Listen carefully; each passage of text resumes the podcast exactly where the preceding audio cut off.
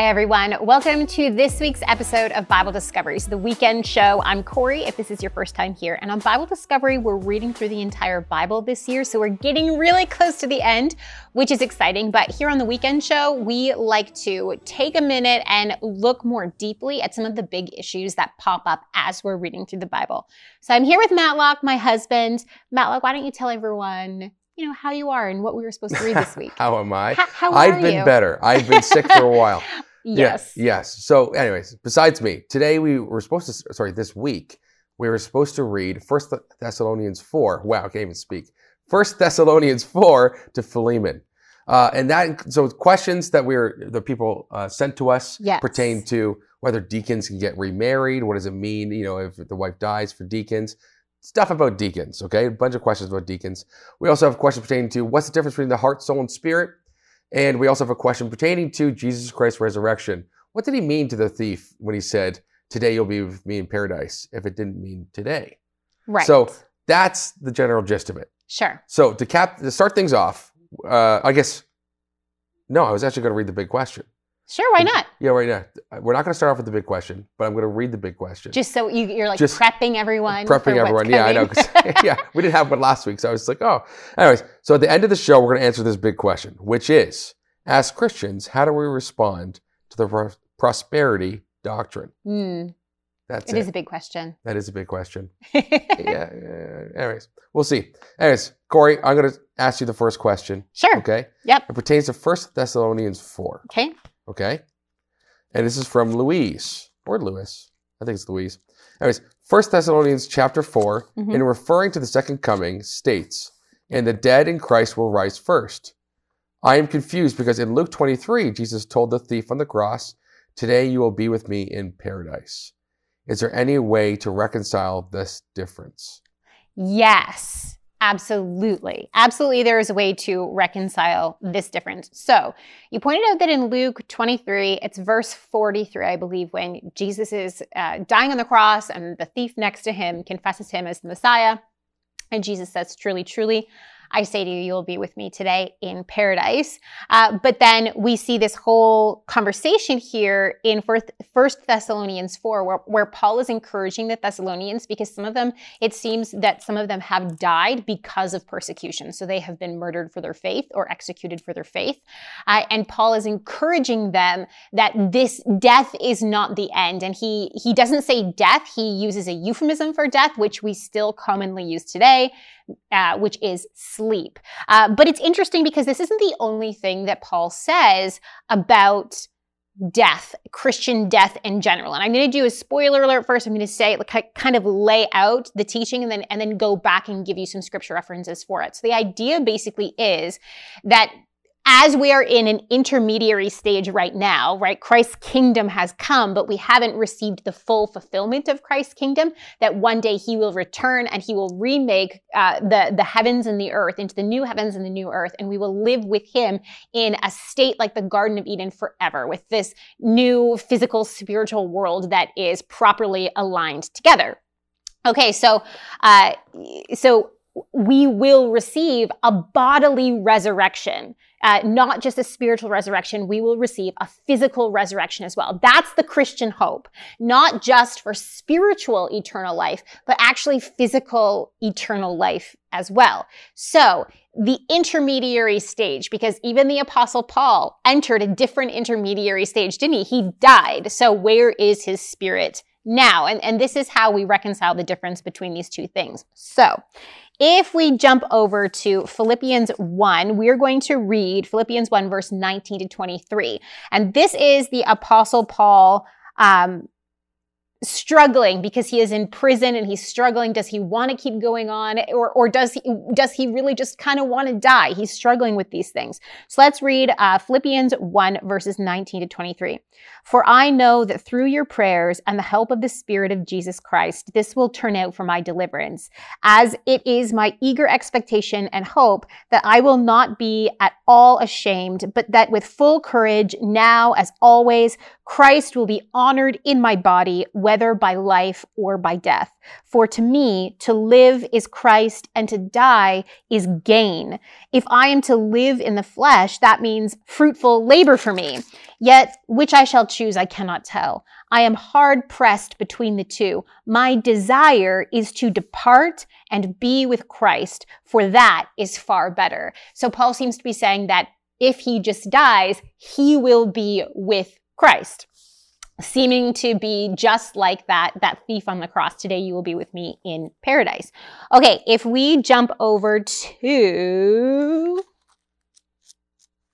Hebrews chapter 12, verses 18 to 24, I, I, want you to listen to this. So, the author of Hebrews is talking about, um, he's, he's comparing and contrasting what you came to, what you bought into if you were a part of the old covenant versus what you're coming to, what you're buying into as a follower of Christ on this side of the cross, this new covenant. So again, Hebrews 12 verses 18 to 24. For you have not come to what may be touched, a blazing fire and darkness and gloom and a tempest and the sound of the trumpet and a voice whose words made hearers beg that no further messages be spoke to them. So he's talking about uh, when Israel's in the wilderness on Mount Sinai. Verse 20. For they could not endure the order that, w- that was given. If a beast touches the mountain, it shall be stoned. Indeed, so terrifying was the sight that Moses said, I tremble with fear.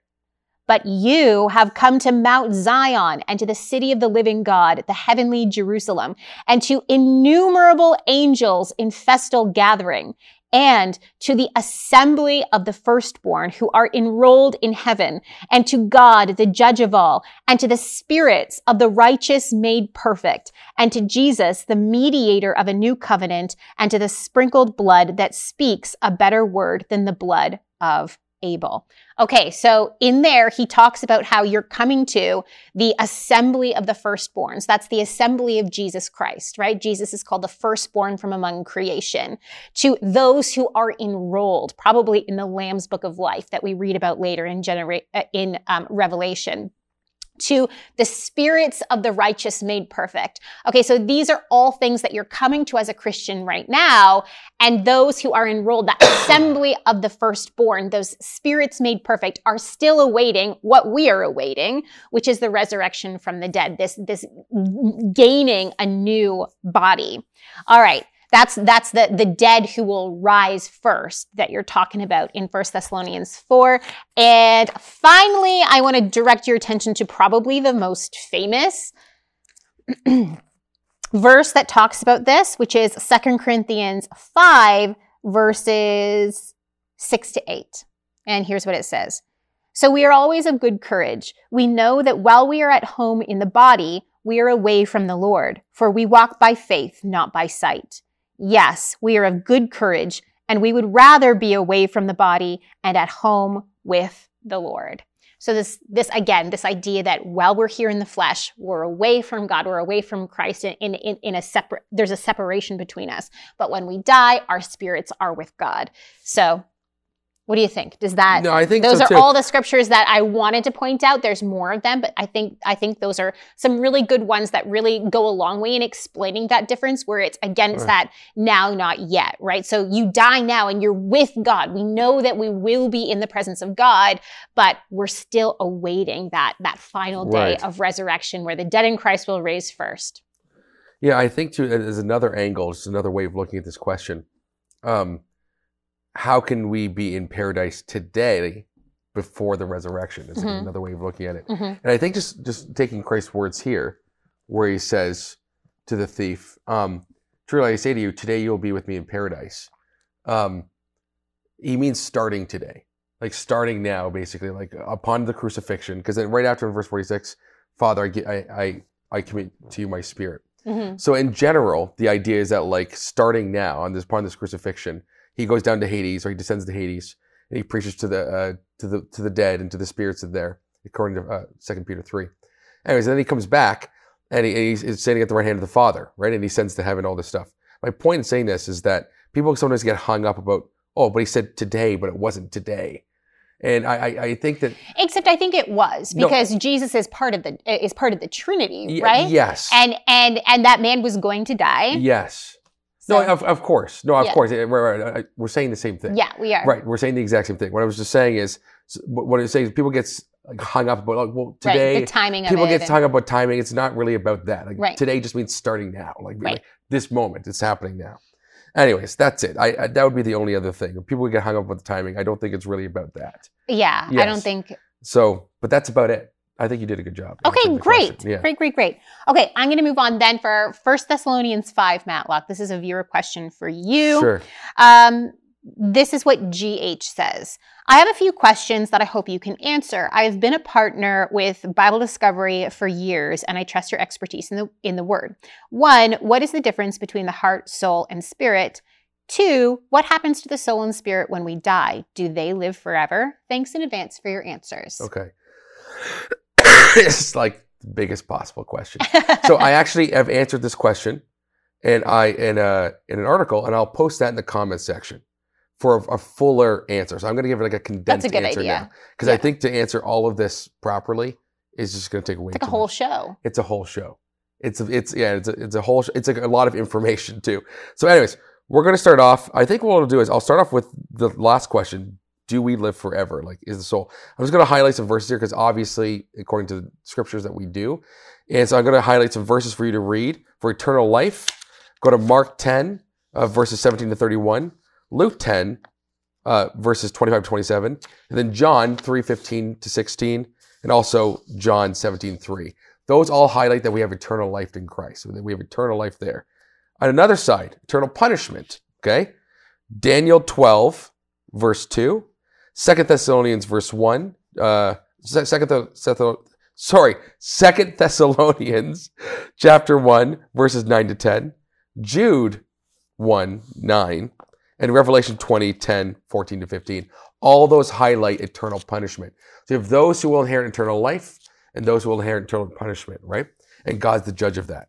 So I'm just going to say it off the cuff. Now, the more to the more difficult question, uh, what's the difference between the heart, soul, and spirit? Um, let's go to 1 Thessalonians 5.23. Let's go there. And also Hebrews 4. see which one we get to first. So 1 Thessalonians 5, 23. Oh, I went too far. I should really get, bring my own Bible.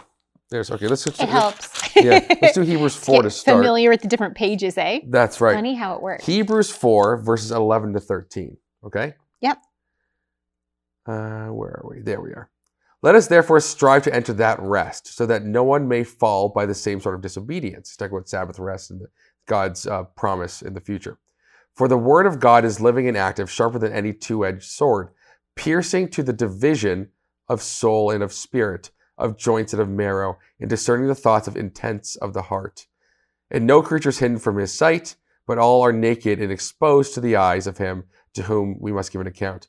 Okay, so here he's he's actively highlighting that Christ, the Word of God, is able to even make a division between soul and spirit, which is like, you know, so difficult to say. Okay, what is the division? Because it's clearly they're so related.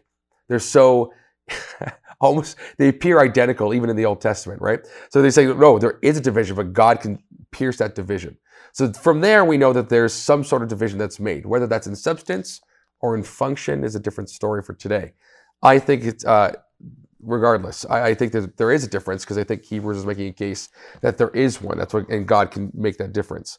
Now, if we go to First Thessalonians five, um, verse twenty-three, it says, "Now may God, the God of peace, Himself sanctify you completely, and you, and may your whole spirit and soul and body be kept blameless at the coming of our Lord Jesus Christ." So here we have a distinction that's made when Paul. So now may the God of peace himself sanctify you completely in your soul and your spirit and in, and in your body. So that's really important. The distinction is also made there. Um, so I think that there, there is a difference. I don't think we can say that they're identically the same. There is whether there's a functional difference or difference in substance. That's a different story. That's more of a philo- philosophical thing. But um, So I think that there is a difference, and that's what we're going to deal with now. And I think the reason why this is an important discussion is because of Mark 12, the greatest commandment. Love the Lord your God with all your heart, with all your soul, with all your strength, all your mind. So we're, we're getting into those details. So to, to summarize things as quickly as I can, spirit, the spirit and the the flesh are seen as the two opposites, kind of, right? You have the spiritual world and the physical world. Your body and the spirit. They're seen as kind of like bookends, if you will, or different broader categories of different worlds. And the soul is in there. So the soul is like what connects uh, the spirit to the body and the body to the soul. Um, as a way of looking. So if you want to look at it in a in a simple way, you ever seen like a prism those uh, with a white light that shines through a prism and a color comes through? Uh, oh, if the white light is spirit and the the body is the prism, color is the soul. If I, it's a faint analogy, something that can help with this idea.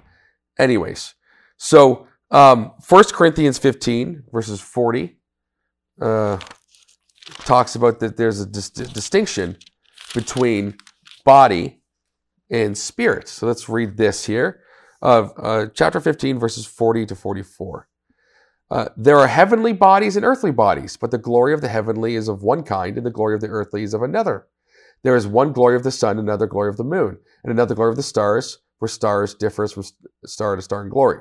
So it is with the resurrection of the dead. What is sown perishable, what is raised imperishable. It is sown in dishonor, it is raised in glory. It is sown in weakness, it is raised in power. It is sown a natural body, it is raised a spiritual body. There's a natural body and there's also a spiritual body. As Corey also mentioned, that we're, we're physically raised from the dead. So there's something, there's a relationship here, right, between the soul being related to your physical body as well as the spiritual body. Um, anyways, so what I'm trying to say is here that there's these bookends between the flesh, the physical world, and the spiritual world. That's like your broader categories. Then you have the soul itself, which is like nefesh in Hebrew, and uh, psyche in um, in Greek. But uh, it, it mainly pertains to life. So when you look at like the soul, like life is in the blood, that word is actually soul. It's the same word that's used there. Um, so the idea here is that soul has to do, your soul has to do with like the bedrock of your living self. Like everything that you are is your soul. Um, and so that's distinct from, let's say, uh, your spirit, which is um, it's very similar because you would say the soul is inside the spirit. You could say it's, the spirit houses the soul. You could say. Anyways, don't need too much detail there, but essentially the soul is you. So an example of this would be uh, we don't believe in reincarnation because we're Christians, but Christ said uh, if you can accept that John the Baptist is the Elijah to come, uh, not in body, right, not in his soul, but in spirit and in power. So the difference there is that he's not saying if if soul and spirit were one for one the same thing. Jesus can say, well, if you can accept it, this is the soul of Elijah. Well, it's not the soul of Elijah in John the Baptist. It's not reincarnation. It's the spirit and power of, of Elijah. So there's a difference there that's that's being made. So, so there's Elijah's soul, his personhood, everything that he is, who you are. That's kind of like the base of your soul. And your heart, um, is more like your moral constitution. So, where your beliefs and your behaviors come from. So, for instance, uh, what, what we can do. Um, a good way of looking at this, Proverbs 4 23, for out of your heart flows everything that you want, want to do. And then John 7 38, I'll just go pull up John 7 38 real quick. It talks about the same thing. From your heart flows the spring of springs of life. In general, the point here is to be made is that your heart is what you can do. It's your moral constitution, right? Your soul is what you are in terms of like your uh, your substance in soul and in body, in spirit and, and in flesh. I should say. It's like that. It's like the the binding force. It's really hard to explain really fast. Anyways, so I think in general, as I said before, um, you have the spirit and the flesh, the broader categories. The soul is what binds the two together. There's a distinction that's made here or eight between them. Uh, and if you look at uh, what it says in uh, Mark 12, the, the, greatest commandment, love the Lord your God with all your heart, with all your soul, with all your strength, with all your mind. If you look at it in these in this way, love the Lord your God with all that you can, with all your heart, with all that you are, your soul, your life, right? all of your strength, which is like all of that you have, your resources, um, not just physical might, but it includes that, but like all of your resources. So in the Aramaic, it would be translated wealth. So everything that you have, right? And then uh, all your mind is all that you could, everything that you could do. So love the, love the Lord your God with all that you can, all that you have, all that you are, your soul, and all that you could. And it basically, it means the same thing that we all know it to mean. Love the Lord your God with every possible part of you. Yes. Yes. So all encompassing. All encompassing. There is nothing that all right. excludes. What is helpful about looking at it in this way, all that you can, all that you could, all that you are, and all that you have, is that it is a different way of looking at things, right? Because often when people read all that, all of your strength, they often just read, oh, just like my per, my personal might, and that's not what it's talking about. So I think um, engaging in these discussions are really helpful for breaking down. You know, if you're really diligent with it, very uh, moving forward, they're very helpful in that way. Um, but you know, I think we should also caution around being too rigid upon. Uh, you know, I think this is absolutely true, but there could be a chance that I might be wrong on, let's say, what the difference is between the soul and the spirit in substance or in function or whatever. So we just have to be careful about those things. But at the same time, I think that that's my answer. Sure. What do you think? Yep, I think that's good. You think that's good? Nothing right. to add all right. the value. yeah. I think all is good. All right, Corey, let's just keep going then. Yeah. Okay. okay, so this is uh, regarding 1 Timothy 3 and Titus 1. It's from Terry. Yep. My church put a divorced man as a deacon. It's wrong according to Scripture. What's your opinion and what should I do? Leave? Okay. Hi, Terry. All right, so First Timothy 3 is giving qualifications for elders um, and deacons, right? And yes, there is that phrase in there let deacons each be the husband of one wife. And it, the, the same phrase is for elders as well earlier on in First Timothy 3. And this is found a couple of other places in Scripture. It's interesting though that that phrase, the husband of one wife, is a general phrase in Greek. It's not a specific phrase. That's why it, it's, it says, let them be a husband of one wife. It doesn't say, let them be never divorced because it doesn't mean that they're from what I've studied, there is a phrase that Paul could have used that would have meant that, but instead he used this general phrase. So the meaning then of that is debated. Uh, now, what everyone agrees on is that it carries this sense of faithfulness. So an elder and a deacon, they have to have marital faithfulness as a part of their characteristics, right? So, and, and the point of this we learn in First Timothy 3 is that it, they have to be above reproach from the outside looking in. So all these non-Christians living is surrounding them need to see the leaders of the church, the official leaders of the church, being beyond reproach, being stand up men within the community and within the church as well, so that the, the name of Christ and the gospel of Christ may not be slandered or maligned. Okay. So reasonably above reproach.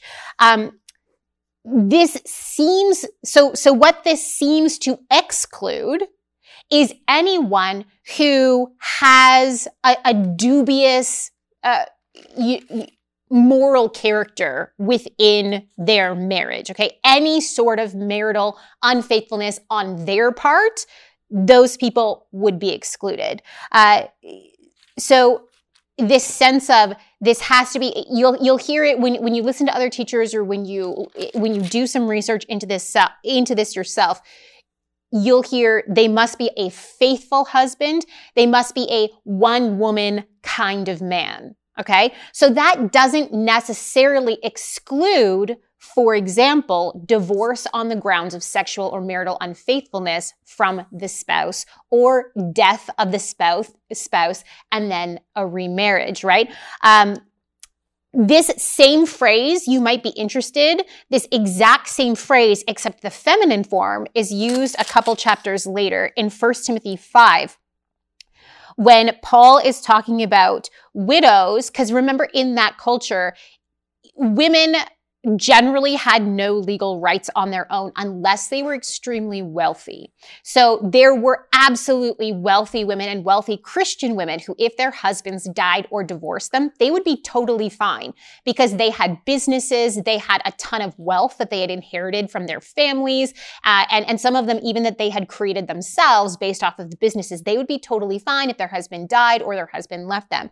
But there were a lot of women, lower class women, whom if their husband died, they would be destitute and completely dependent on other people, other people's charity in order to live, especially if they were very old and unable to, to, to work in any capacity, right? So uh, Paul is talking about these widows who's, who are old in terms of the time. Like we would not consider someone over 60 very old, but in the ancient world, they, they were quite elderly. Um, and they had no family. So Paul emphasizes it is the job, it is your responsibility as a family member that if you have a destitute family member, you have to take care of them, Christian. What are you doing? Don't malign the gospel, take care of them. But for someone who is truly alone, the church would support and provide financially uh, and physically for those widows.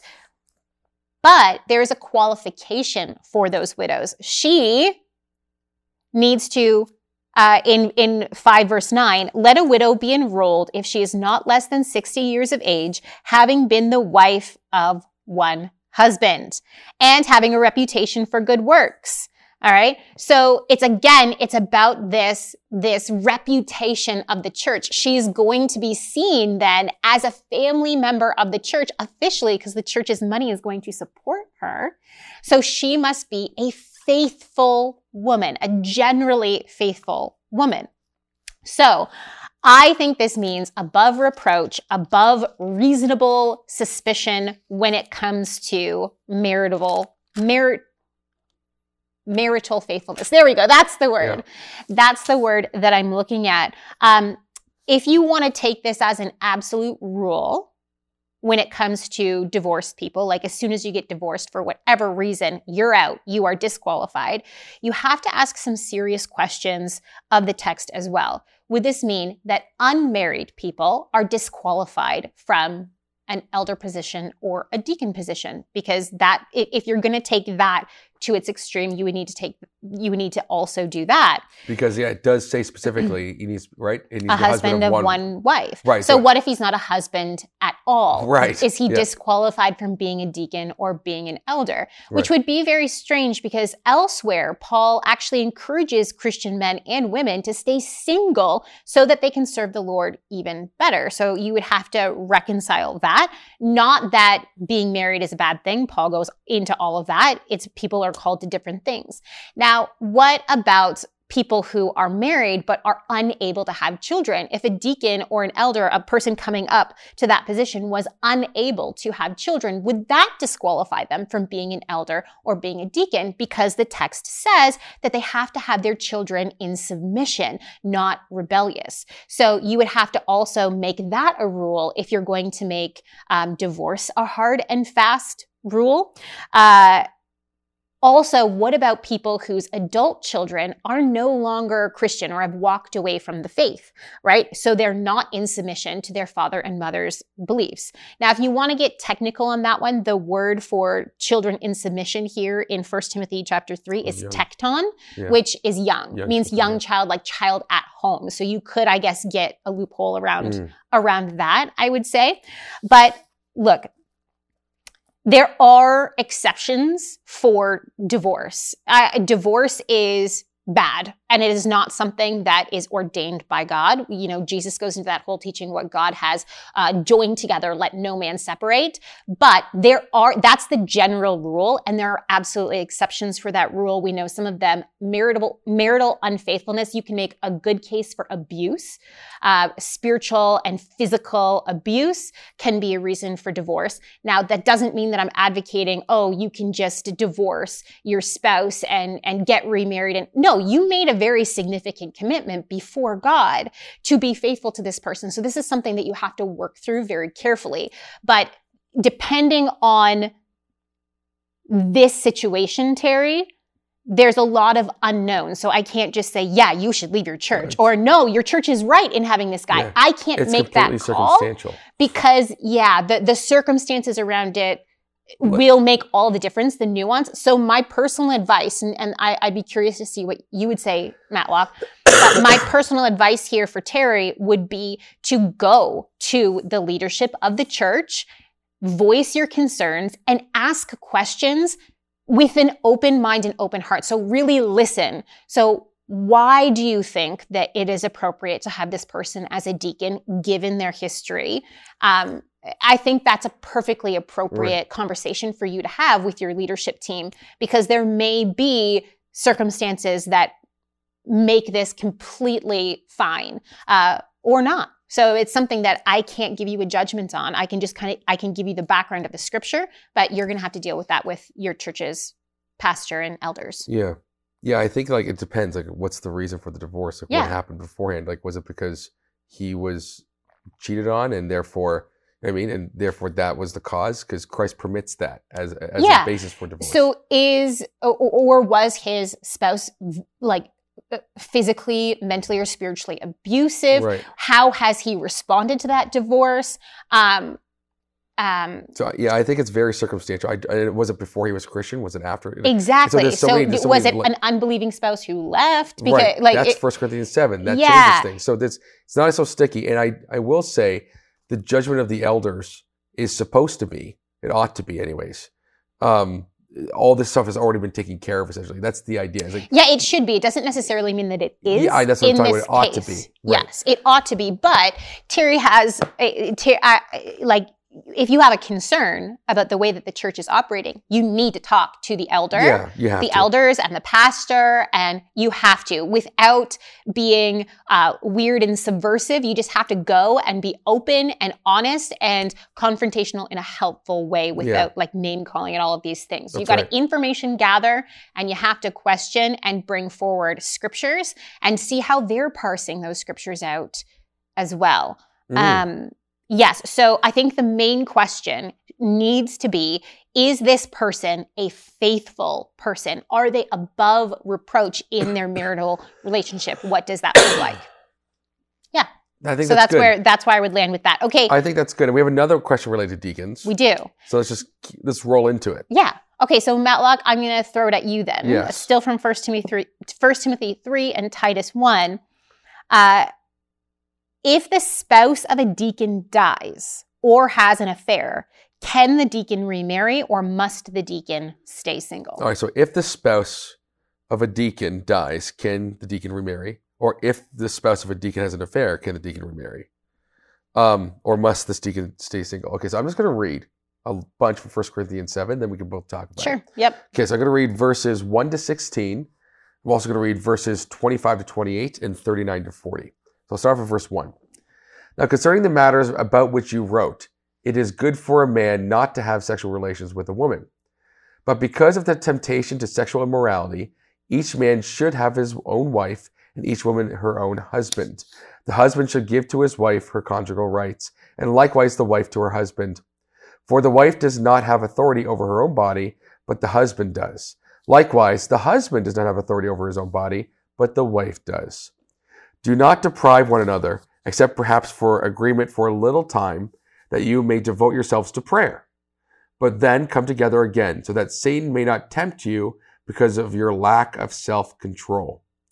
Now, as a concession, not as a command, I say this. It's important. It says it's a concession, not as a command. I wish that all were as I myself am, but each has his own gift from God, one of one kind and one of another. To the unmarried and the widows, I say that it is good for them to remain single as I am. But if they cannot exercise self control, they should marry, for it is better to marry than to burn with passion. To the married, I give this charge, not I, but the Lord. The wife should not separate from her husband. But if she does, she should remain unmarried or else be reconciled to her husband, and the husband should not divorce his wife. To the rest I say, I, not the Lord. Uh, so now he switched there. From once it was the Lord, but Yep. not him, but now it's him, not the Lord. that if any brother has a wife who is an unbeliever and that she consents to live with him, she should not divorce her. If any woman has a husband who is an unbeliever and he consents to live with her, she should not divorce him. So it's vice versa, it's both ways. For the unbelieving husband is made holy because of his wife, and the unbelieving wife is made holy because of her husband. Otherwise, their children would be unclean, but as it is, they are holy. But if the unbelieving partner separates, let it be so. In such cases, the brother or sister is not enslaved. God has called you to peace. For how do you know, wife, whether you'll save your husband? Or how do you know, husband, whether you will save your wife? Then he goes on, on verse 25. Now concerning the betrothed, I have no command from the Lord, but I give my judgment as one who by the Lord's mercy is trustworthy. I think that in view of the uh, present distress, it is good for a person to remain as he is. Are you bound to a wife? Do not seek to be free. Are you free from a wife? Do not seek a wife. But you, but if you do marry, you have not sinned. And if a betrothed woman marries, she has not sinned. Yet those who marry will have worldly troubles, and I want to spare you from that. So, anyways, very to summarize kind of mm-hmm. things that's happening here. He's saying it's really circumstantial.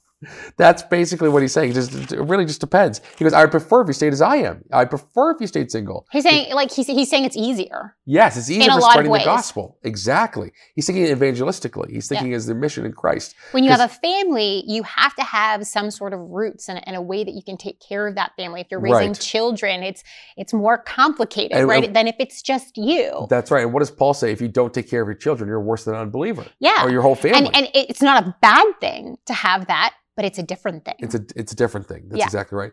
Then in verse 39 he says, um, a wife is bound to her husband as long as he lives. But if her husband dies, she is free to be married to whom she wishes, only in the Lord. Yet in my judgment, she is happier if she remains as she is. And I think that I too have the Spirit of God. Okay, to so to add to this, the whole thing, if the if the especially if a deacon dies, can can the deacon remarries? Seems like he's saying, yeah, yeah, yep, He's saying, yeah, absolutely, because you, you, were faithful to your covenant of marriage. Uh, and you were faithful to your covenant of marriage, and now you are free to enter into a new covenant of marriage. Right. If you're supposed to. And if, if this, with an affair, it seems like yes, circumstantially, and it just depends in the situation that you're in. What because God your covenant has been nullified. That's technically. right. Yes. You don't have to, but you're within your rights too. That's right. And must they stay single? No, you're not must, but it's it's saying it's preferred for the sake of the gospel, for the sake of evangelism, and your mission work with Christ. Mm-hmm. So again, it's circumstantial. You can't put a hard fast rule on it. Uh, I think that's kind of the whole point of the New Testament. The reason why it's not written like Leviticus in point form notes, it's not hard fast instructions and rules in the same way as you see you read. However, I yeah. will say, yeah. I will say that do- this doesn't just give a deacon like a deacon will if a deacon goes to remarry they must still do it in a very appropriate way they can't be like a casanova just going around romancing oh, all that right. it's very inappropriate so when you have when you have a deacon who wants to you know date and get married that that has to be done in a really careful respectful way because they are they are an official representative of the church. Yes. So it has to still be done in a very appropriate way, lest they be disqualified. I totally agree with you. Yeah, I mean, when you look at the the qualifications in First Timothy three and, yeah. and, Titus one, they have to be above reproach. Yeah, and faithfulness is the key there because you're, yeah. you're faithful in your marriage, right? How you, if you're not faithful in your marriage, how are you supposed to be faithful to the people of God? Exactly. Right. Exactly. All right. So let's move on, Corey. Yep. Question for you regarding First Timothy three and Titus one. It's from I don't know how to pronounce this. Uh, Ochesi. Anyways, we'll sure, see. maybe. Sure. Yeah. All right. Hello, my name is Anthony Ugo. Oh, I guess it's not okay, it's Anthony. Anyways, from Nigeria. I just want watch your program on Faith Channel, and I must say I am moved and admire your courage to yield to God's call. I have strong feelings, dreams, visions, and a calling to be a pastor, but I find myself resisting and fighting. I keep immersing myself in sin, and each time I commit this sin, I feel so down. Is there a way I can run from this calling and just live my life like every other person? Okay, so I'm not a pastor. Um, so I'm very unqualified to give you this advice. I'm the daughter of a pastor. I work in a parachurch organization. I volunteer at my church, all of those things. I am also a sinner saved by grace through faith. So I empathize with your struggle. I empathize with your you feeling called to ministry but not wanting to go into ministry. I had a similar experience when I was younger, not with the immersing myself in sin, but with but with resisting a call to ministry at first. Okay, but in my it is my opinion that you can do neither of those things. You can either answer the call to be a pastor nor live like live life like every other person. Um, because we are all called to walk not according to the flesh. So not be immersing ourselves in sin. Um, so every other person cannot do this. You cannot, if that means like just just live your life in sin how you want to. You can't do that. You can't just live like a normal Christian and still be immersing yourself in sin. It's just not right. Um, that's something that you need to get help with. So find a godly, uh, a godly accountability partner, preferably a pastor or an elder or a deacon in your community that can come alongside you and help you. Um, that definitely makes it easier, and you need to put a lot of prayer into this issue and, and invite God to help you overcome the pattern of sin that you've developed in your life. But also, you cannot become a pastor when you are, I, I don't think you can become a pastor with good conscience right now if you are stuck in a pattern of sin, because it's not going to make it better. You're just becoming yeah. a pastor or becoming an elder or becoming a deacon at this point in your life. If you are ensnared, if you're trapped, if you're stuck in a pattern of sin, it's not going to make it better just to slap pastor on your name. It's going to make it worse. Mm. Right? You can't become responsible for a whole uh, uh, community of people and pretend like that sin doesn't exist. So my my advice or, or my what I would say to you is the same regardless of whether you answer your uh, call to ministry or not. You need to find you you need to put serious prayer into this, put serious repentance into this into this lifestyle, work that out, but seek out a, a, a pastor or an elder or deacon in your area that has a, or another fellow christian if none of those things exist around you that that is you know, born again and spirit filled and ask them to counsel you, to help you, to come alongside you, be an accountability partner. That's what I would say. What do you think, Matlock? Yeah, I was going to say, like, um, Peter says that we're all part of the royal priesthood. Mm-hmm. We're all priests according, right, in, in, that way. Now, that doesn't mean we're all called to be uh, leading a congregation of people. That means that everyone's called to ministry in a different way. So if you have a family, you're called to ministry to your family leading a, a, an exemplar life for your family is ministry. Being a good, living in good works, as Paul was just saying, being a good man is part of your ministry. Mm-hmm. So getting out of sin, first of all, is your, first step. And I think you're right. Get involved with a church group, a community, uh, and, and, and, a leader who can help you get out of that, that pattern of sin. Yeah, um, I mean, we've just read the qualifications in 1 Timothy 3 for an elder or for a deacon, and you have to be above reproach outside the community and right. within the community of Christians. Yeah, that's right. Yeah. And um, I think that, yeah, you, you keep resisting and fighting it. So I don't think there's, here's what I'm trying to say. you you feel like you're called to be a pastor at this moment in life. Whether that's true or not is neither here nor there at the moment because everyone's called to ministry in a different form. Whether that's evangelizing, right?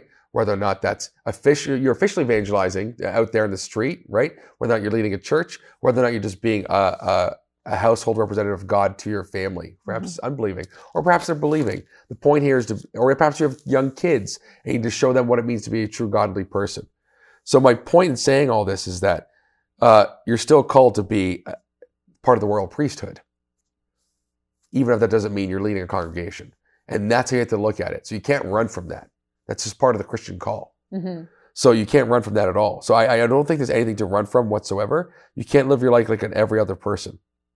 Uh, and, by, and I'm assuming by every other person, I'm assuming that that means like every other Christian person, just like who without responsibility of well, other Christians. No, without responsibility of, of leading a congregation. Right. So as opposed to living your life uh, like the immersed, world, like the world in sin. Yeah, yeah, yeah. Say, like a non-Christian. So, right. So from that angle, if you if you're living your life like any other Christian person, right? You're still called to to lead in what God has called you to lead. That doesn't mean leading a whole a mega church.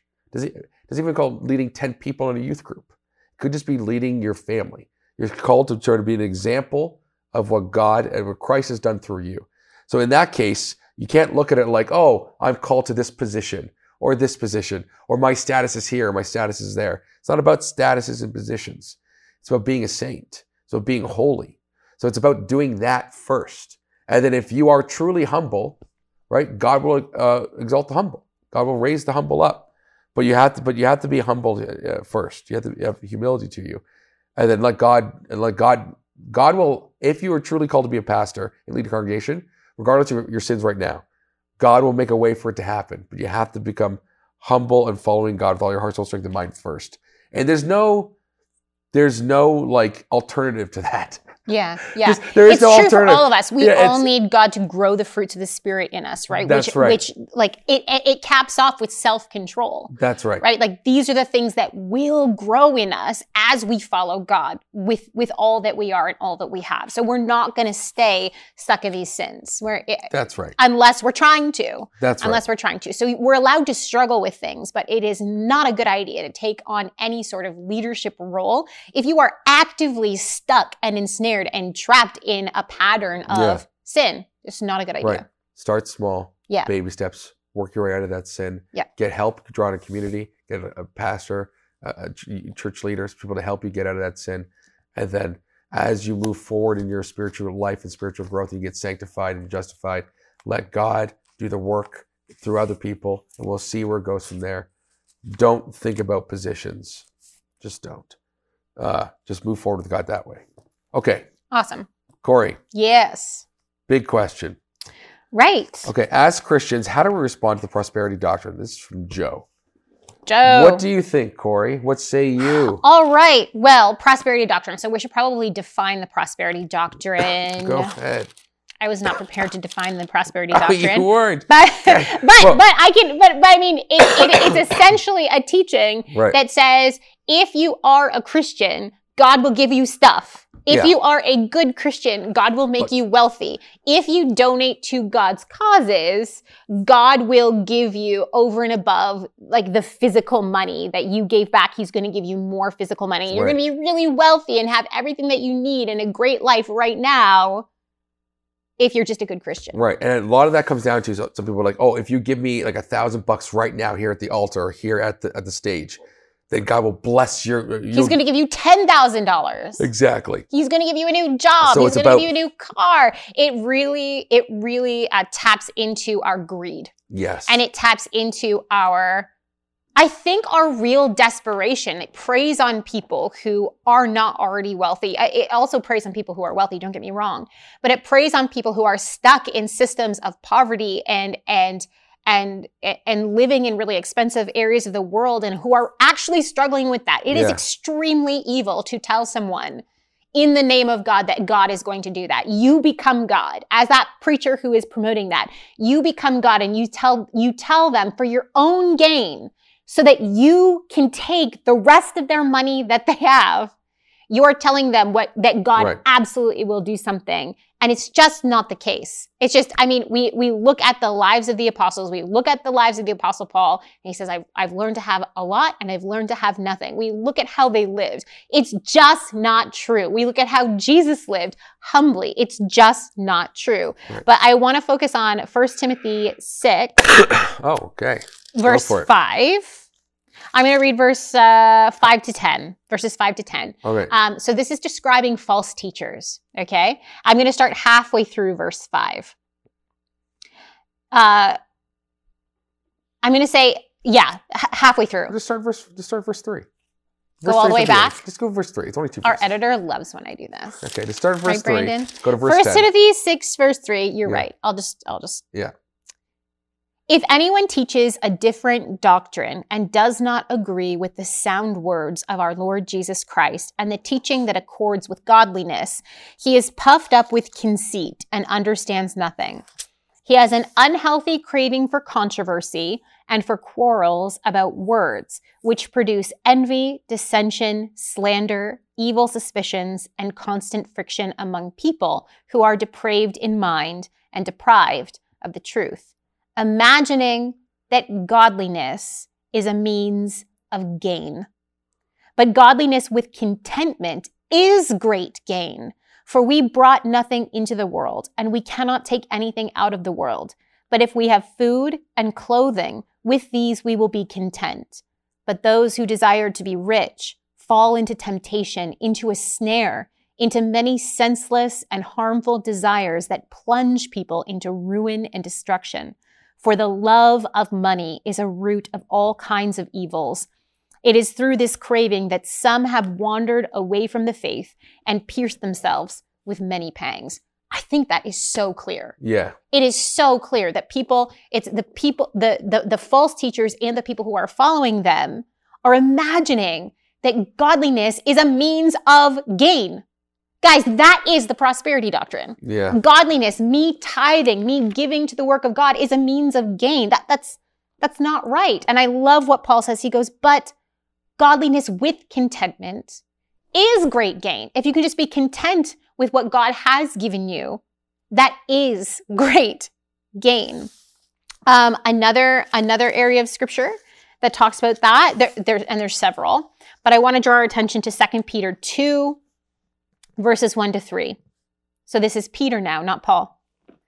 But false prophets also arose among the people, just as there will be false teachers among you, who will secretly bring in destructive heresies, even denying the master who bought them, bringing upon themselves swift destruction.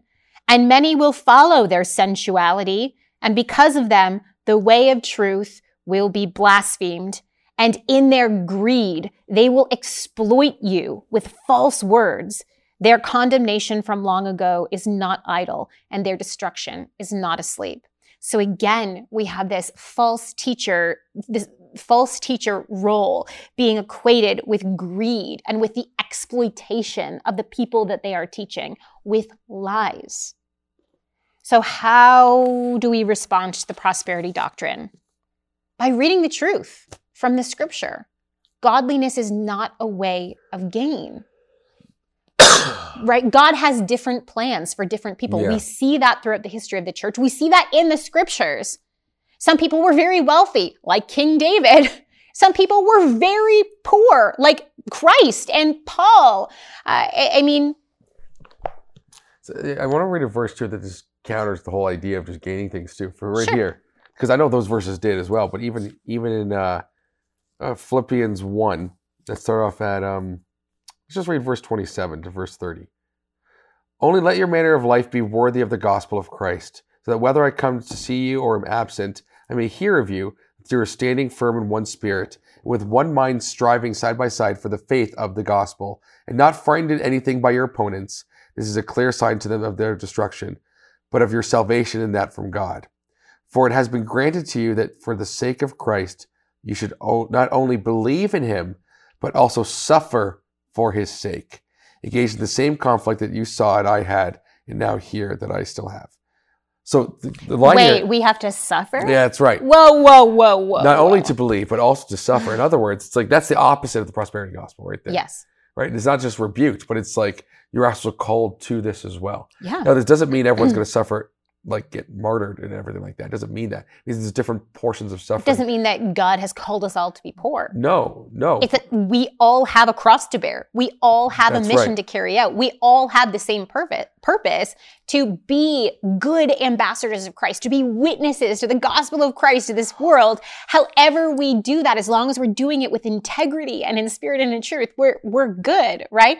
But when we come across these doctrines that are just obviously lies and obviously contradicting scripture, we have to point people back to the scripture and not put up with the crud. Because yeah. as Second Peter says here, many will follow the, their sensuality. And because of them, the way of truth will be blasphemed. The gospel's being blasphemed. It's being, it, it's a laughing stock. I mean, think about the word televangelist, right? It's been so maligned because of these, these people, these false teachers who are promoting the prosperity uh, gospel and and and really just changing the gospel of Christ to something perverse that in, that it, it taps into our our natural human greed and our desire for more and it says that that is good and that is godly and it's demonstrably false. Yeah, it, in terms We got to be really careful. I totally agree with you. And as how do we respond, Corey? I feel like to answer all that question, all the nooks and crannies for that,